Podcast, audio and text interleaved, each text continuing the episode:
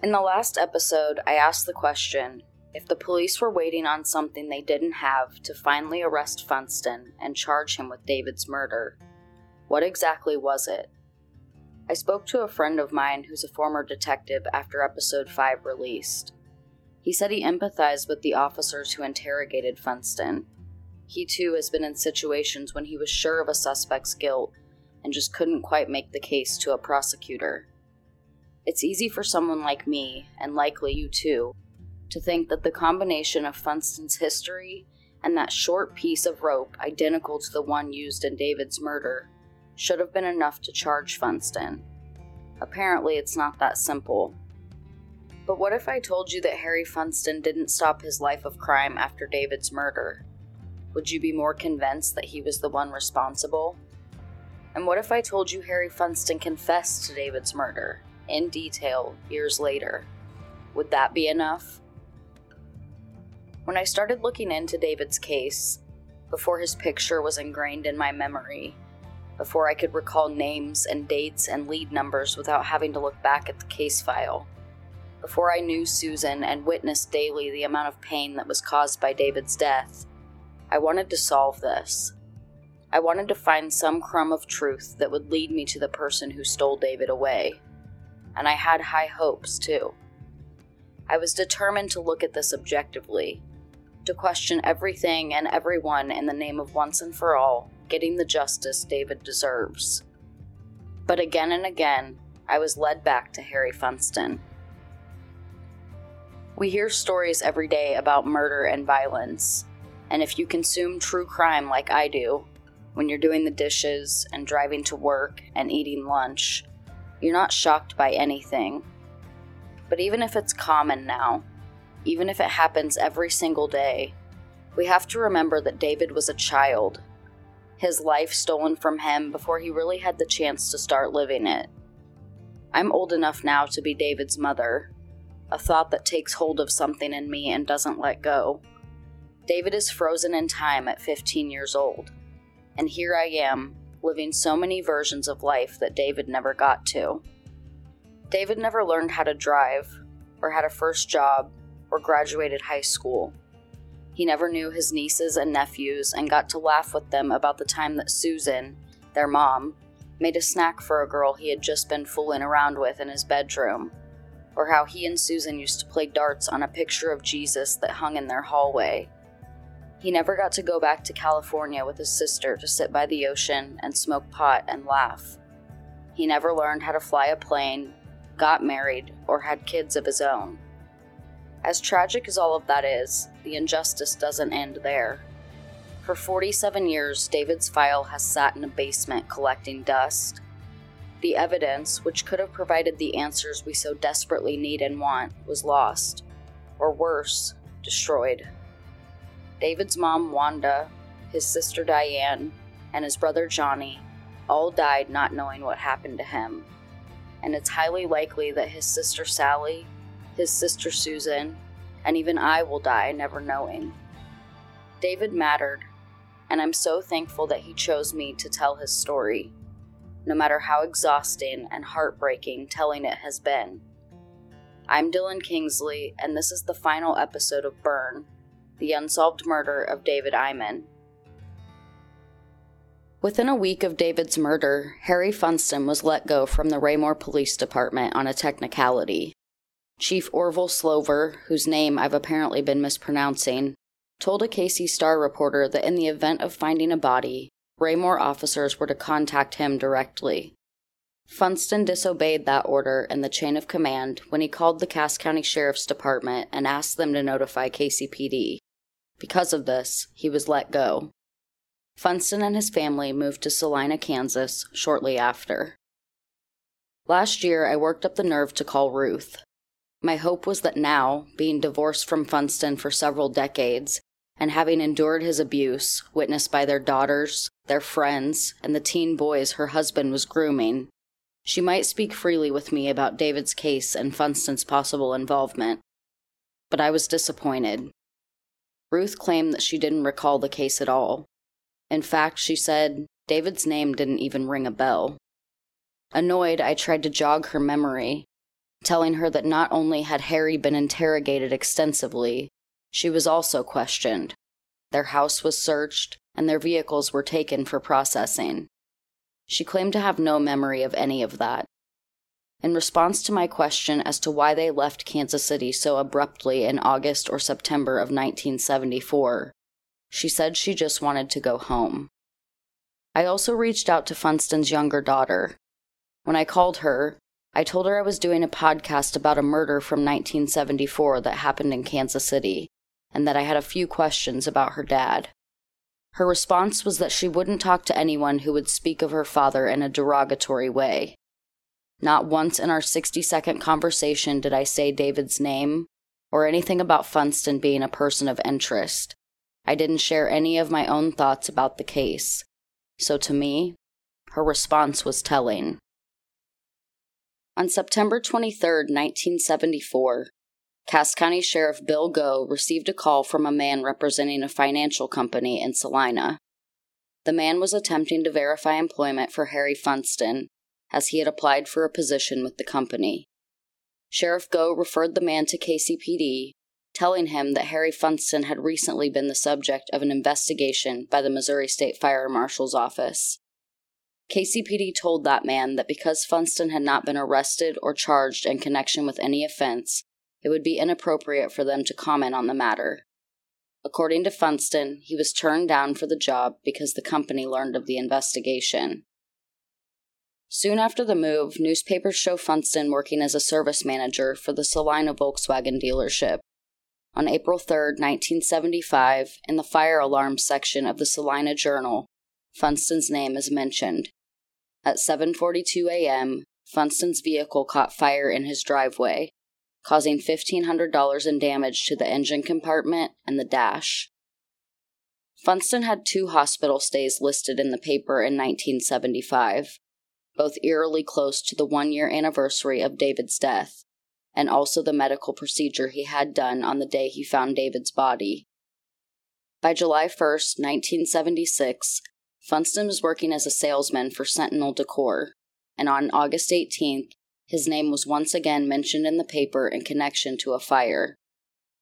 The day before, a woman's house caught on fire because kids were playing with cigarettes and matches in a wooden camper parked by her house. The owner of the home said she wasn't aware of the fire until her neighbor, Harry Funston, knocked on her door and informed her. At the scene of an arson at a school in June of 1977, police found a bottle with a rag and gasoline still burning. The school was one and a half miles from Funston's home. Remember the Topeka arsons caused by those homemade Molotov cocktails? On August 14, 1977, exactly three years after David's murder, there was an arson at a condemned building two and a half miles from Funston's home, and less than a half a mile from his job at Sentinel Decor. This fire was at 3:45 a.m. Two days later, at 1:30 a.m., fire destroyed the Sweetheart Candy and Tobacco Company, less than a half a mile from the other arson. At this point, I feel crazy thinking Funston was committing all of these arsons. But you have to admit that the late night or early morning timing of them and their close proximity to Funston's house and job are coincidental. Also coincidental is that so many incidents in Harry Funston's life seem to happen in the middle of August. Funston had a four day hospital stay a year after David's murder. The next year, on August 18th, his neighbor's house caught on fire. A year after that, two arsons within a half mile from Funston's house occur on the three year anniversary of David's death, and two days after it. Sometime in 1977, Funston began working for an insurance company and in June of 1978, a promotion moved him and his family to Hutchinson, Kansas, about an hour south of Salina. He didn't stay at the insurance company long. By April of 79, Funston was managing a Long John Silver's. That year, Bill Pesic, a reporter for the Kansas City Star, interviewed Funston and wrote the article I've mentioned before titled Murder Accusation Haunts Ex Officer After Five Years. In the article, Pesic wrote that he had been warned by investigators that Funston likely wouldn't talk about David's case and that he might be dangerous. The investigators also cautioned that Funston was devious and cunning. I reached out to Bill Pesic in October of last year to see what he remembered of the case and of Funston. What he told me that he didn't mention in the article was that a Missouri State Fire Marshal investigator, possibly Jack Caparoon, advised Pesic not to stay overnight in Hutchinson after interviewing Funston. Pesic stayed overnight anyway, as he had agreed during the interview to speak with Funston again the next day. Pesic told me that Funston had directed him to knock on the restaurant's back door the next morning. As he drove there, he thought Funston might shoot him, as Funston had told him the back door was where holdup guys would enter after knocking as if they were delivery drivers. Funston said any employee who opened that door would be fired. But Funston wasn't hostile with Pesic. As the men spoke, Funston prepared the day's meals, slicing fish with a long knife. He also wore an ankle holster with a pistol in it. A woman reached out to me in December of 2020 and said she was friends with Harry Funston in the early 80s when he worked as a manager for Long John Silver's. I'll call her Mary. Mary told me that Funston had robbed that Long John Silver's store. He wore a mask and she thought he was armed. Funston ordered employees into the storage room and took all the cash from the store. The employees identified Funston by his size and his voice. Mary vividly remembers this incident because after Funston was arrested, she borrowed money from her mother to give to a bail bondsman to get Funston out of jail. Eventually, Funston got off on a technicality. Because of this, there are no court records at all about the incident, meaning it never went in front of a judge. I did get the initial incident report, the only report I have a right to under the Kansas open record law, but it doesn't mention Harry Funston and only gives the store's address and the name of several witnesses. Mary met Funston in the early 80s through mutual friends. By this time, he and Ruth had divorced, and their oldest daughter was living with Funston in an apartment. The younger daughter lived with Ruth. Mary told me that everyone knew that Funston was gay. She and Funston often hung out, going to dinner and movies together. When she learned about his involvement in the Long John Silver's robbery, she was surprised. But she remembers the detective on the case saying to her, When this is over, I'll tell you about Harry Funston. He's not a good person. Mary never followed up with the detective and regrets it now that she knows more about Funston's past. In July or August of 1980, before Funston robbed the Long John Silvers and still held his position as manager, he hired a 27 year old man named Edward Taman to be his assistant manager. Taman and Funston became close friends, and eventually Funston told Taman he needed to borrow some money from him, or he was going to lose his car and get evicted from his apartment. Taman lent him the money. About two months later, Funston went to Taman's apartment for dinner. Also present was Taman's roommate. Funston called Taman to a back bedroom and said that since Taman had been helping him, he wanted to divulge some things about himself. Funston went on to say that he had been a police officer in the city of Raymore, Missouri four years earlier and had gotten involved in organized crime. Funston claimed he had become a hitman for Nick Civella. Civella was a prominent figure in Kansas City organized crime from 1950 to 1977 when he was sent to prison for illegal gambling. Funston said that he had to kill a gopher for Civella because this kid and three others messed up several thousand dollars worth of narcotics. Taman asked Funston to elaborate. This was Funston's story. That night, Funston picked up a boy in his patrol car and took him to a secluded area, where he poured gasoline on him and lit him on fire. He left the area, drove into Raymore, and took the car through a car wash. He wiped down the inside to get rid of any evidence that might connect him to the murder. Funston then picked up a different vehicle at police headquarters and went home.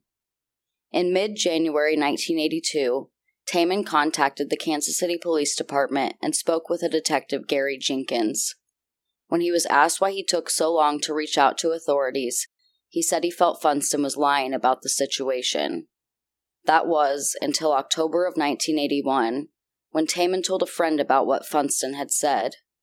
Apparently, the friend asked Funston about the situation, because a few days later, Funston told Taman he better stop shooting off at the mouth or he would be executed. At this time, Taman believed that Funston may have been involved, or he would have no reason to threaten him. From January 22nd to January 30th, Taman was in contact with Funston several times pertaining to his vehicle and furniture he had in storage. Funston was in possession of Taman's car and said he wasn't going to give it back and there was nothing Taman could do about it. Taman responded by saying there was something he could do about it. He was going to testify against him. Funston told Taman he would kill him if he tried.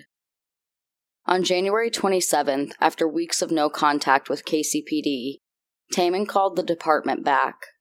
It wasn't until February 1st, 1982, that Taman gave the statement I'm detailing now.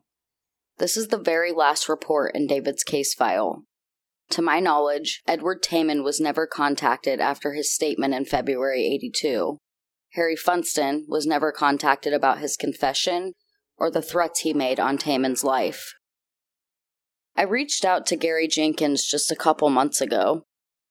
According to the website ganglandwire.com, Jenkins is a former intelligence unit detective who has produced numerous documentaries, authored three books, and produces and hosts his own true crime podcast called Gangland Wire. You could say that Gary Jenkins is the expert on the Kansas City Mafia. I gave him a quick rundown of Funston's confession and asked the reasons this wouldn't have been followed up on. Jenkins told me that at the time it was fairly common for people to claim they were affiliated with the Mafia. It was a way of posturing, making themselves look tougher and more important than they actually were. He didn't see any validity at all in that part of Harry Funston's confession. Jenkins doesn't remember David's case or Funston's confession originally relayed to him in 1982. Likely, he said, Taman was unreliable in some way, or facts were checked within the department without a report being made. Five years passed, and in August of 1987, after a two month long undercover FBI investigation, Harry Funston was arrested and charged with conspiracy to commit burglary and conspiracy to commit a bank robbery. Funston was working as head of security at the Western Hotel and Bingo Parlor in Las Vegas when he and four other men, one of which was his older brother Larry, planned the crime.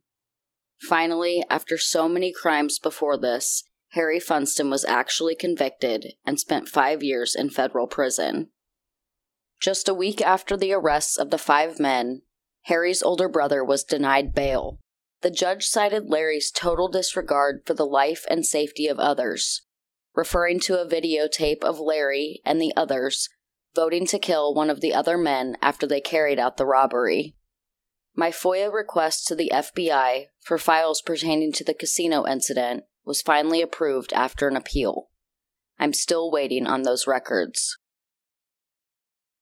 Since this is the last episode, I wanted to share with you my theories about what happened on August 14th, 1974.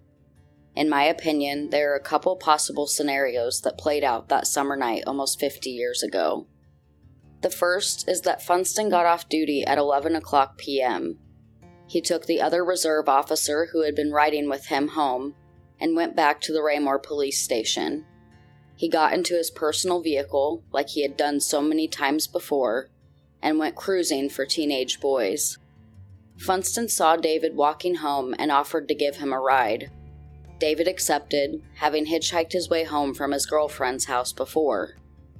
Funston put his hand on David's leg or made some other sexual advance, and the two of them fought when David resisted. Maybe the fight became physical, and Funston hit David hard enough to knock him unconscious.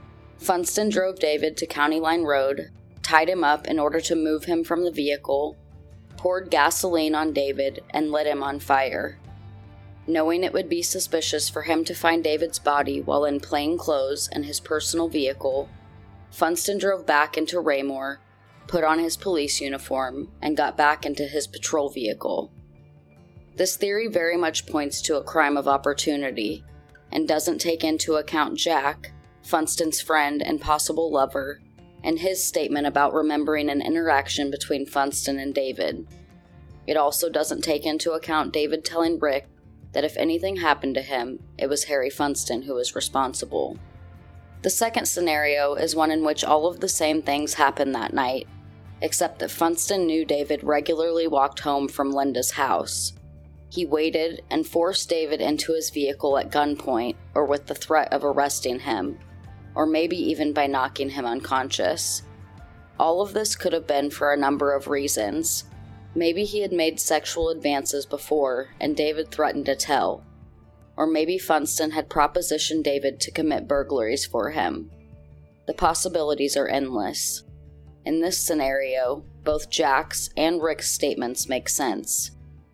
Unfortunately, I think the answers are buried with David and with Harry Funston, who died in November of 2019, just 12 days after his 75th birthday. I have a few favors to ask of you. I want you to share your theories and questions on the Burn Facebook page. Now that you know as much of the story as I do, I think it's important that I make other considerations and work backwards from theories you have that may differ from mine. Also, if you've enjoyed this podcast, and even if you haven't, please rate and review on the app where you've listened. These make it possible for David's story to reach people who may not otherwise. On the website for this podcast, burnthepodcast.com, you can pay a one time fee of $15 and gain lifetime access to police reports, newspaper articles, and photos pertaining to David's case. By viewing these documents, you may notice something I've missed and help in finding answers for David. All proceeds will go to Susan to recoup the cost of David's case file. Lastly, this Saturday, August 14th, on the 47th anniversary of David's murder, Susan and I are holding a memorial for David at Minor Park in Kansas City. We welcome you to join us in honoring David. More information can be found on the Facebook page for the podcast.